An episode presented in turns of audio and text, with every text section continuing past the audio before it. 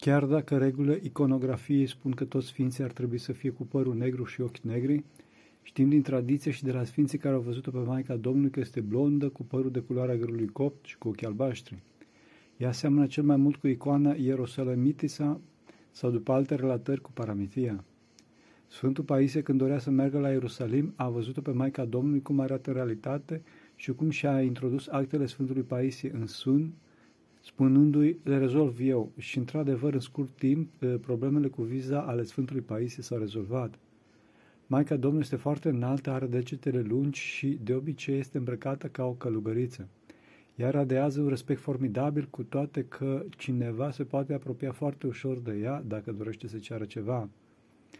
Am văzut acest lucru la, căs- la căsătoria din Cana, unde slujitorii s-au dus la ea să ceară ajutor și nu la conducătorul nunții, de unde ne dăm seama că ea era persoana cu cea mai mare autoritate acolo, pentru că pe vremea aceea nu era cunoscut fiul ei.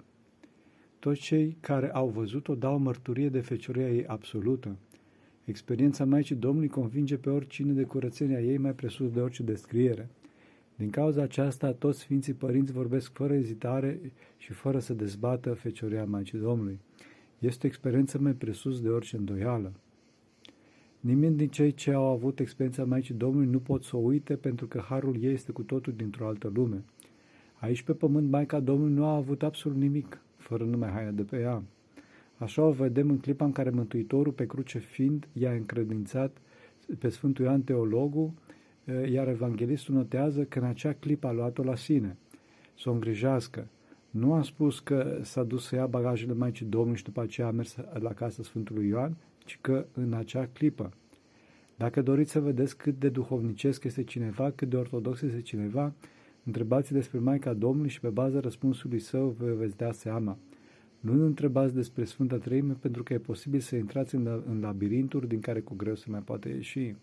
Întrebați persoana respectivă despre Maica Domnului și vă veți convinge. Maica Domnului este marea taină a bisericii. Ea, împreună cu fiul ei, au fost cele mai frumoase persoane din lume, de o frumusețe cu adevărat dumnezească, care nu este din lumea aceasta.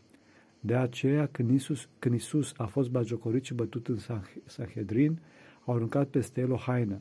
Acest lucru s-a făcut pentru a nu-i se vedea fața sa dumnezeesc de frumoasă, deoarece nimeni care, nimeni care nu l-a văzut la față nu putea bate. Nimeni care îl vedea la față nu putea bate. Semăna pe mama lui.